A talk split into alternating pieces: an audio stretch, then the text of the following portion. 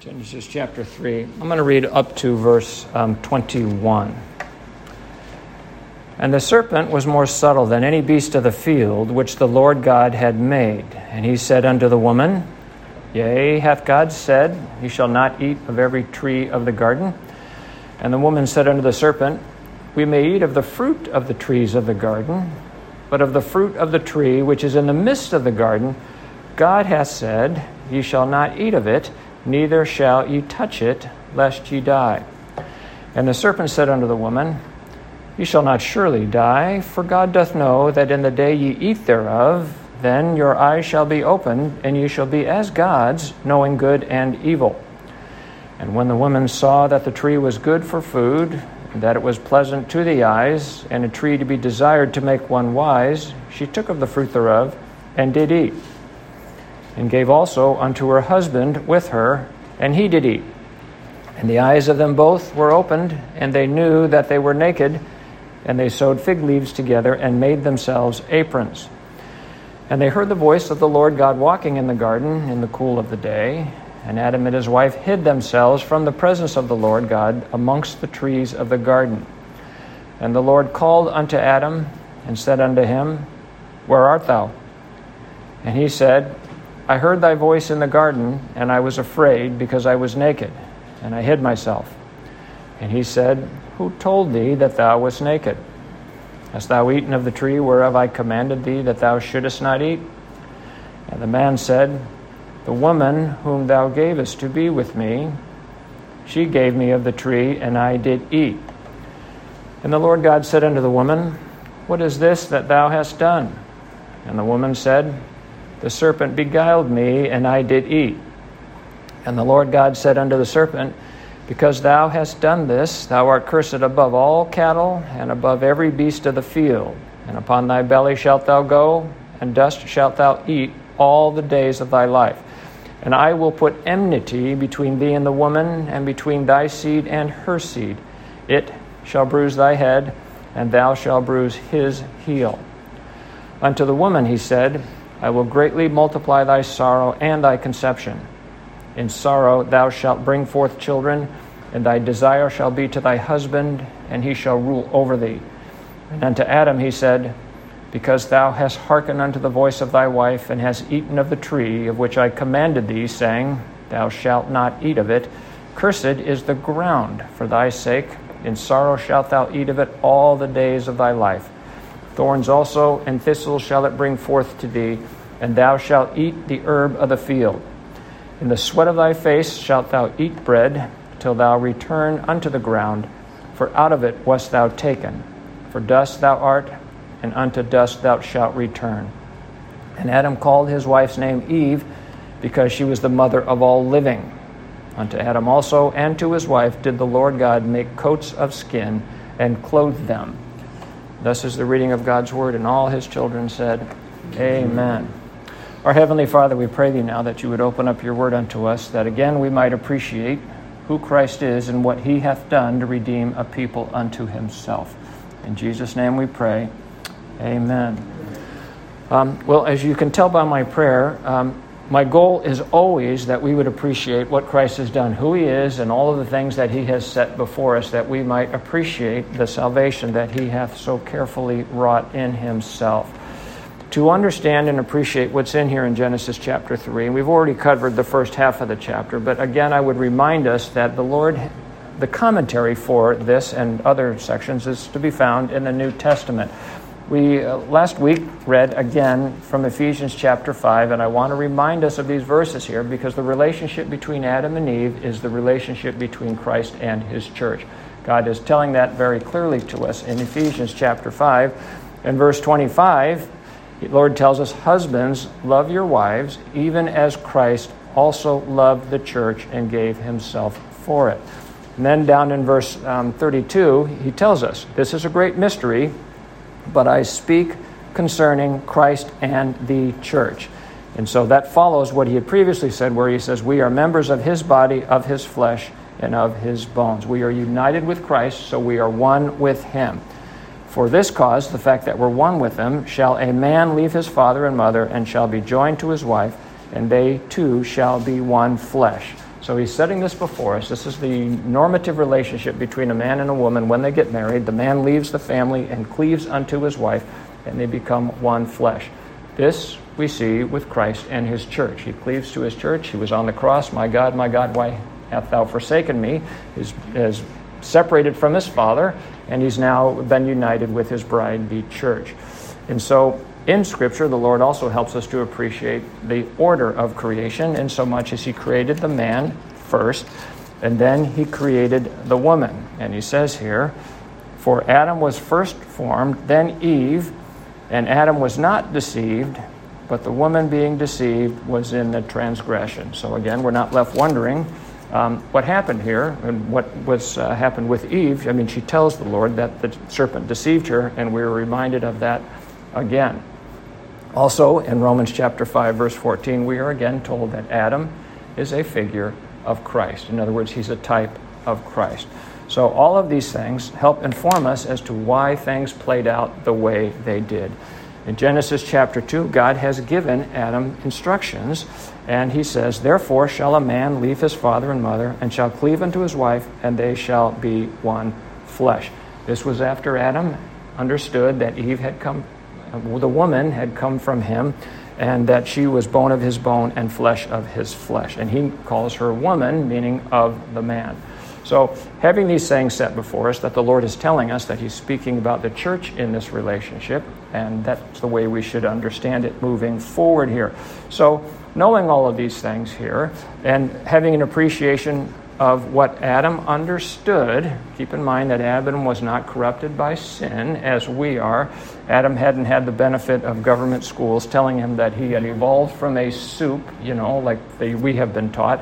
Um, Adam understood that God made everything and that he made animals each kind after each kind, its kind, and he himself was unique and that he was in the um, image of God as was Eve. Male and female, God created them in the image of God, created he them.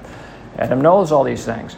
God had told them that when he ate of the fruit, that he would surely die. For in the day that thou eatest thereof, thou shalt surely die. Adam knew that. He understood the relationship between himself and the woman, and between himself and God. And he had looked, God had had him name all of the animals, and he saw that there was nothing like him. There was nothing like him except for Eve and he's to cleave to the woman.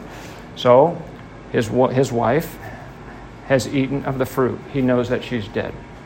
So, again, we've covered this. What is he going to do? He has a choice. He can either let her die by himself, by herself, in which case he has no uh, suitable helpmeet. He can live with her and watch her die, or he can choose to join her in death. He understood what God said in Genesis 1:26 when God said, "Let us make man in our image after our likeness." Genesis 1:27 says that God made man in his image, in the image of God made he them. In other words, he didn't do in verse 26 what he said he would do in verse 27. Excuse me. He didn't do in 27 what he said he would do in 26. And so Adam understood that there was more to this story than had currently taken place. That God had yet to make man in his image and his likeness. And that was where the Lord is going to take it. And so he understood that, that this was a mystery that would yet be revealed to the rest of us, but he understood it. And so we can appreciate that he chose to die with his wife. He chose to die with Eve. Chose to join her in death. And by the way, that's the romantic story that we see written time and time again by human authors. Romeo and Juliet is that way. Juliet has taken a sleeping potion, feigning death. Romeo thinks she's dead. What does he choose to do? He chooses to die. Juliet wakes up.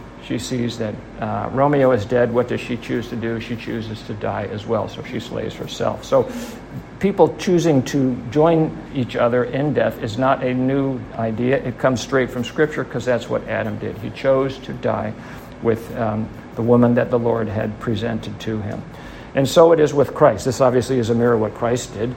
Just as she gave to him the fruit, and he did eat and therefore died, so too did God lay upon um, Christ the iniquity of his people, the iniquity of the church. He hath laid on him the iniquity of us all, because we were all dead in trespasses and sin, and so for Christ to be united with us, he would be united with us um, through the cross and through his death.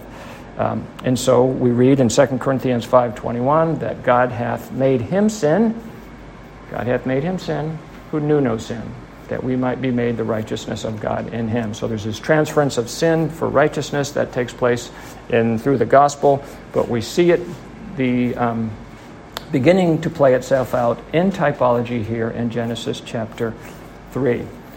Um, so, with that understanding, moving forward, we appreciate um, where man stands before God.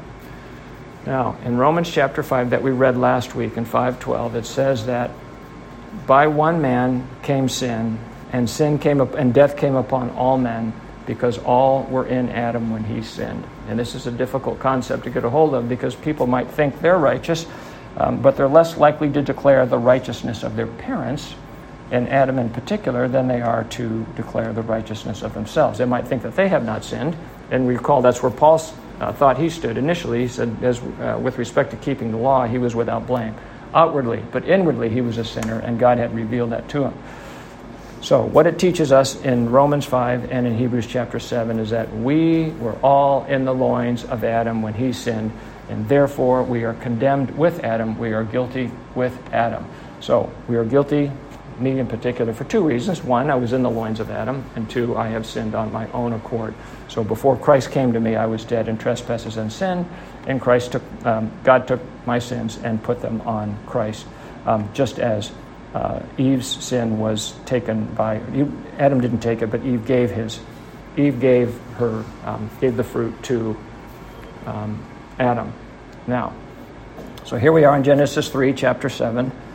Genesis chapter three, verse seven. Adam knows that he's dead. He knows that he's taken of the fruit. He's disobeyed God. He knows that he is naked. And nakedness is indicative of the shame we feel associated with sin. And so he covers himself, as does Eve, with the righteousness of man, the works of man. And what's interesting is you get to verse 10 when the Lord has said, Where are you and what were you doing? I hid myself because I was naked. So he has clothed himself, and yet he knows that he is still naked. So when God convicts a man of sin, no matter what righteous works they think they may have done, um, they stand naked before God. And so God is going to ask some questions here. And again, these questions are asked for our benefit. He certainly knows where Adam is, he knows what he has done, he knows what Eve has done, he knows why she has done it. Scripture tells us that all things are naked and open unto the eyes with whom we have to do. So God is answering, asking these questions for our uh, benefit and for the benefit of Adam and Eve's. God always drills down to somebody's heart to find out where they are in terms of bringing it up to their own personal knowledge. He knows where they are. So we see played out here the gospel in principle where a man is um, to confess their sins. The scripture says that if we confess our sins, that he is faithful and just to forgive us our sins and to cleanse us from all unrighteousness. And so Adam's going to confess his sins here. And so I would hope we would appreciate that nobody will stand before an omnipotent and omniscient God and lie to them and blame somebody else for their sin. And that's typically what this is taught is Adam blames Eve and then Eve blames uh, the serpent. But that's not what we see here. We see that God asks four questions and he gets four answers to those questions. The first question he asks Adam, he said, Where art thou? Adam's going to answer the question. He said, I heard thy voice in the garden, and I was afraid because I was naked, and I hid myself. So he um, very honestly answers that question. The next question God asks him is, Who told thee thou was naked? And the man said, The woman whom thou gavest to be with me. The woman has told him that he is naked. Third question Hast thou eaten of the fruit whereof I commanded thee that thou shouldest not eat? Third answer she gave me of the tree, and I did eat. So I want us to appreciate that Adam here, who is a figure of Christ who is to come, is not lying about what took place. He's being very open and he's being very honest with it, and we want to appreciate that when he took from Eve, he did so out of love. Now, last question he asks, the Lord said unto the woman, What is this that thou hast done? She answers honestly, The serpent beguiled me, and I did eat. So each of these individuals answers openly and honestly, and so should everybody when they face God. If you read the description of Christ in uh, the book of Revelation, it says that his eyes are as burning fires. No one is going to stand before the Lord and lie to him about what things that they have done. So we can appreciate that the Lord works through um, this methodology to um, bring them to a place of confession uh, we read in uh, Romans chapter 2 that it is the goodness of God that leadeth us to repentance. And so when the Lord smites our heart, it is out of, a, out of His goodness that He does it, and then that we would know that we're in need of a Savior and will need to be clothed um, by Christ Himself. So as we continue here, we look at in verses 14 through 19, we see that the Lord judges. He judges Satan, then He judges the woman, then He judges Adam. And Satan is judged by virtue of his deception of Eve. Now, recall that he's the more subtle than any beast of the field, and he's clever, but he's not that clever because through his deception and what he has caused Eve to do, he has essentially sealed his own doom. In Romans 8:28, the Lord says that all things work together for good to them that love God, to them who are the called according to his purpose. So, what has taken place here is the advancement of the gospel, and it's the advancement of what God planned for man is. It is God's plan to have man in his image and his likeness. Not just in his image, but in his image and his likeness. So in 2 Corinthians chapter 5 verse 12 the Lord says if any man be in Christ he is a new creature. New creature. Not like Adam, he's a new creature. Old things are passed away. Behold, all things are become new. 2 Peter 1 4 talks about that Christians, those who have been indwelled by Christ, are partakers of the divine nature. So before the Lord comes unto a person, they are dead in trespasses and sin, but they are not uh, the dwelling place of the Holy Ghost. God does not live in them. And we have covered in the past the number of verses that teach us this thing. So do not think to yourself that with salvation you will be like Adam. You will be better than Adam. It's not like Humpty Dumpty who's knocked off the wall and God comes, picks him up, tapes him up, puts him back on the wall. No, he takes them and he puts them from the bottom shelf or the middle shelf that he fell from, and he's put on the top shelf with a new body, and he's a, a new uh, creature in Christ. Old things are passed away, all things are become new. So the Lord, following a principle whereby he takes the wise in their own craftiness, he does the same thing with Satan. It's because of man sin entered in, Satan deceived the woman, and then sin came upon everybody through the man. Because he has done this thing, it is through man that reconciliation to God must be made. If man's the one who's offended God, then man must uh, be the one to make things right. And so we see in Genesis 3:15 here a promise that there will be enmity between the woman and the man, excuse me, the Satan and the woman, and the seed of the woman shall bruise the head of the serpent, and the serpent shall bruise the heel of the um, seed of the woman.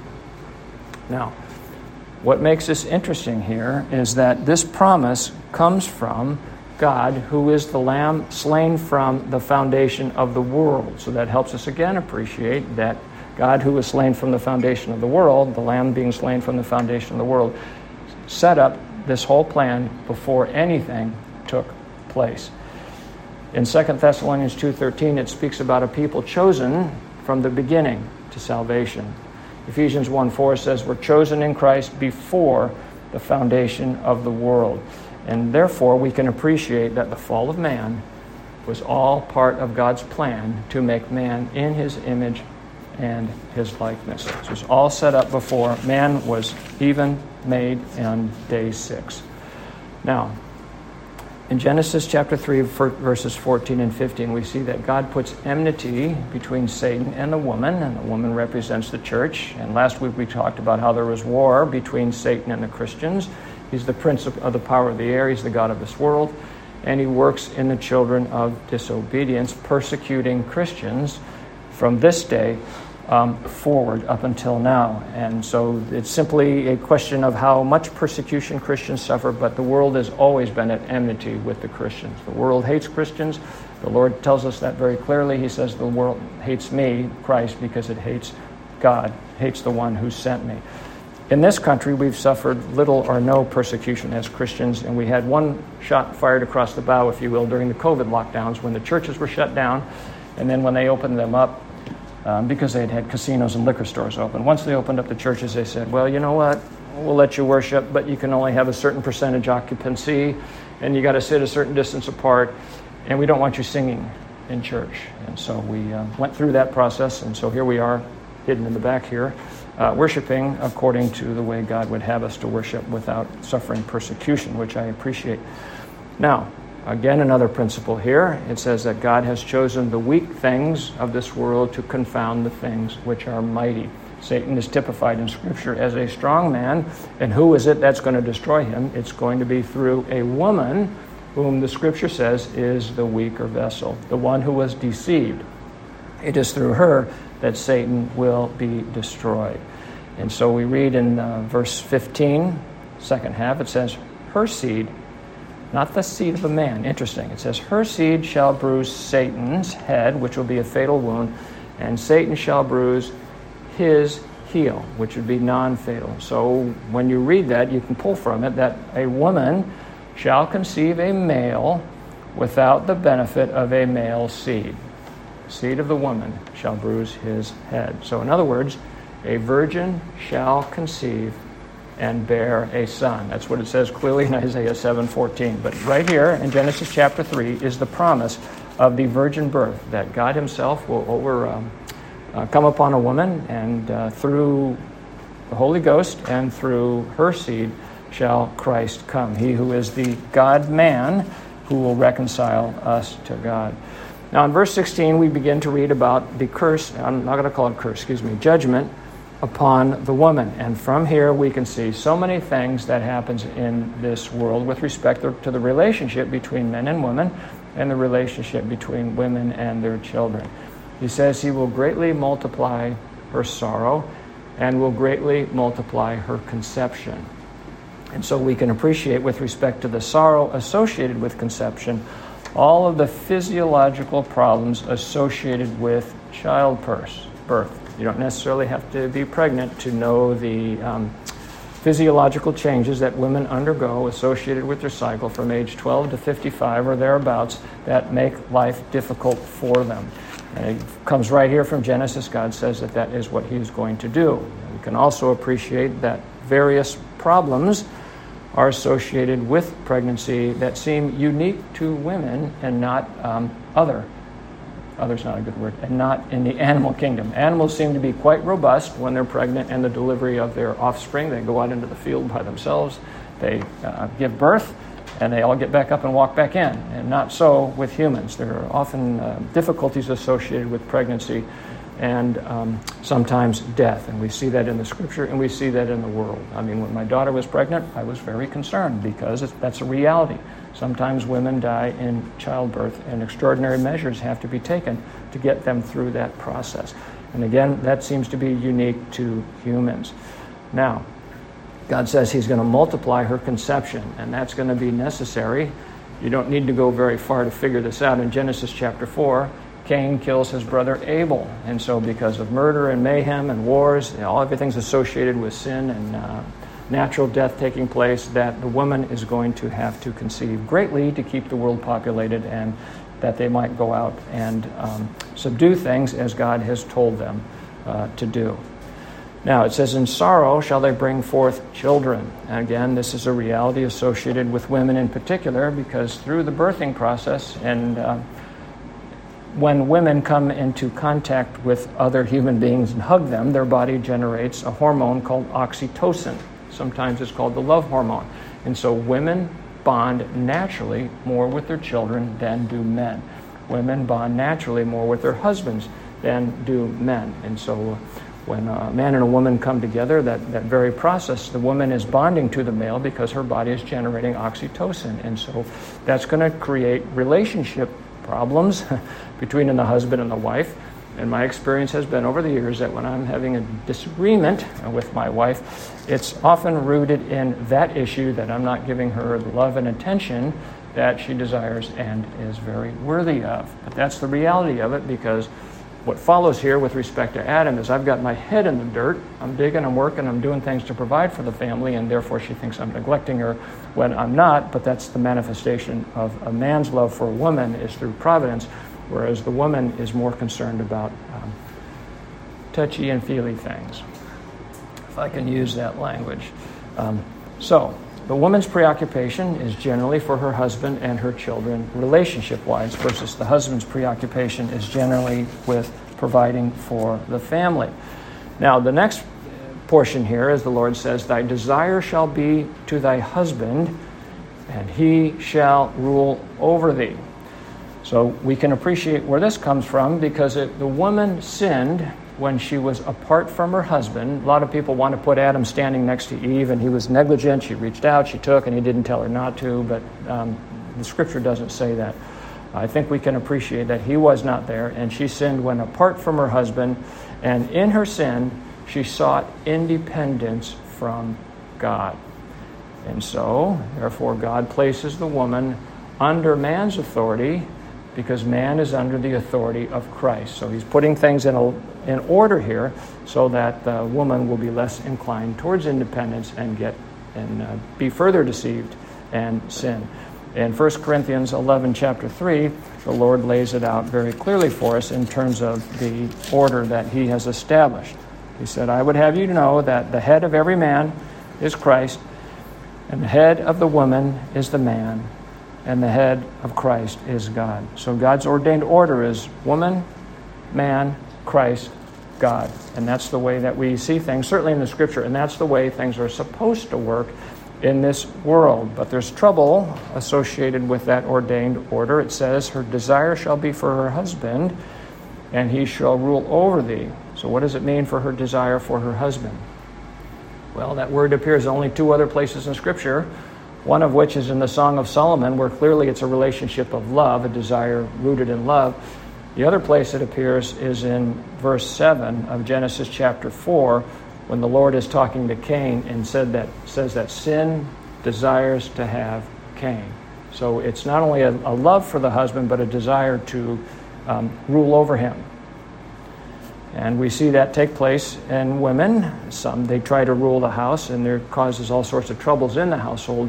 But this, this issue in women causes conflict.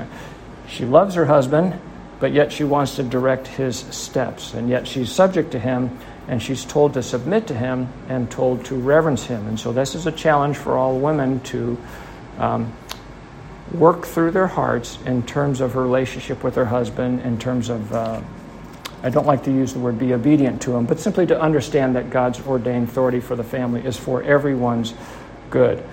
In every culture throughout history, that is the order that we see. We see the man over the house, and what's grievous is that in some cultures, women are treated virtually as slaves. Thinking of the Middle Eastern countries, but you see that in some of the um, in some of the wilds of Africa and less developed places where women are treated virtually as slaves. Even in Western cultures, women are often subject to odious husbands, which is a grief to their heart and to everyone associated with them. It is only in a Christian relationship where the woman has something close to equality, because in God's eye, male and female, there is no difference. Black, white, red, yellow, bond free, rich, poor God is not a respecter of person, and in God's eyes, they are the same. Genesis chapter 1, verse 27 Male and female created he them, in the image of God created he them. Man is in the image of God, and so is our women are in the image of God. So before God's eyes, all are equal. However, while sin yet remains in this world, this is the ordained order from God God, Christ, man, and wife. Now, when you're out walking around and you see those cute little t shirts that you see women wearing where it says girls rule or women rule, I said you should think of that as simply rebellion because that is contrary to the order that God has set up in His scripture. And it's actually, when it bears itself out, it's a sign of God's judgment. In Isaiah chapter 3, verse 12, he says that when he's removing his hand from Israel, he says, I will make uh, children and women your rulers. So when you see women ruling, you'll know that God's judgment is upon a nation. And we see that more and more in this country every day. So, with this ordained order, men have to appreciate that God would have them step up to the plate and lead the families. If you don't do that, then the women will. And you see that in churches all over this country where men have failed to lead and women take their place behind the pulpit or on the board of, of um, eldership or deacons. And that is, again, contrary to God's order here. Now, as we continue with the judgments here, we should appreciate that what God sets before Adam, he curses the earth and not Adam himself. And so that is God's mercy because it is very good to keep man busy because if you don't keep man busy, he will create mischief. And we see that the world over where people get themselves into trouble. And if they're kept busy, if they were to keep their nose to the grindstone and work and provide for their families, do those things which are important, then they would be less inclined to engage in sinful activity. So, thorns and thistles, it says, shall be brought forth because the whole world has suffered the corruption due man's sin. And we understand that the earth is a temporary living place. God says He's going to burn it up and He'll create a new place. But with respect to thorns and thistles coming forth from your hands, you should appreciate that whatever you set your hand to, as our deacon read, we should do it with our might. But it's not going to come out the way you think it's going to come out. There's always going to be a problem with it. Every job I've ever done, there's some glaring error in it, and that's because of what God has said here people want to save the world, they want to save the whales, you know, they want to save the dolphins. And God says in Ecclesiastes, He asks the question Can you make straight what God hath made crooked? Can you make straight what God hath made crooked? And the answer is no. He also answers the question no, you, you cannot make straight what God hath made crooked. No one can do that. So, nevertheless, we always do our best at whatever task has been set before us. But this world is going to be destroyed, and God has said that it will bring forth thorns and thistles. And so keep that in your mind, keep that in your heart, that um, that will be the result of your labors. Now, in verse 20, we see that Adam names his wife Eve. And why does he call her Eve? Because she is the mother of all living. She's the mother of all living. What does it mean to be living? It means you're not dead in trespasses and sin. So he's appreciating that through her is going to come the Christ. Through her is going to come the one that's going to redeem us, the one in whom life is. So Adam understands, as I mentioned to you, he understands what's going on in Genesis chapter 1 with respect to God going to create people in his image and his likeness. He understands what the Lord has said in Genesis 3:15 about the seed of the woman shall bruise the head of the serpent. And so uh, he certainly understands what God is going to do next when he clothes them. And it's after he's clothed by the Lord God that he doesn't think he's naked anymore. In verse 21, we read, And Adam also and to his wife did the Lord God make coats of skin and clothe them. I want us to think about what the Lord did to do that. He's clearly teaching us that the wages of sin is death. Either you're going to die or something is going to die to cover your sin. And so clearly, blood was shed to slay this animal. And it's actually in the Hebrew, it's in the singular, so the Lord used one skin to clothe them both. They didn't slay the animal, they had no part in this. They didn't even dress themselves after he slayed it. It says that he clothed them. So we appreciate that salvation is by grace alone, through faith alone, in Christ alone. And so he's not naked anymore. They're not naked anymore because they have been clothed by Christ with Christ, who is the Lamb of God. And so, this relationship between what we see here and then the Lord identifying himself as the Lamb of God and the, um, the sacrifice for sin, we can appreciate that this is pointing to Christ himself. It is when Christ is on the cross that his coat, without seam, is parted by lot. They don't tear it up, but they, uh, they cast lots for it, that his coat is going to go on one of those um, soldiers and that's typifying the robe of righteousness and the garment of salvation that God has placed on all of his children, all of his elect.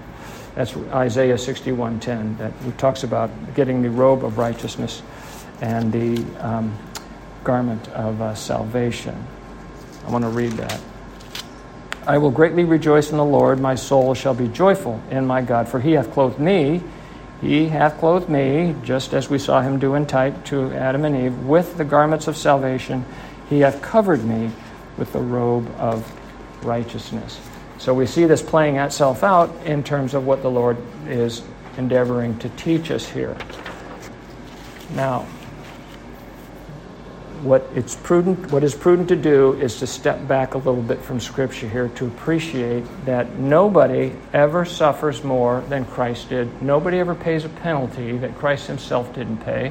While people might pay the penalty for their sins that they have done individually, Christ paid for all of the sins of his people collectively. So he suffers greater than anybody has ever suffered. Now, I'd mentioned to you that male and female men and women are both created in the image of God.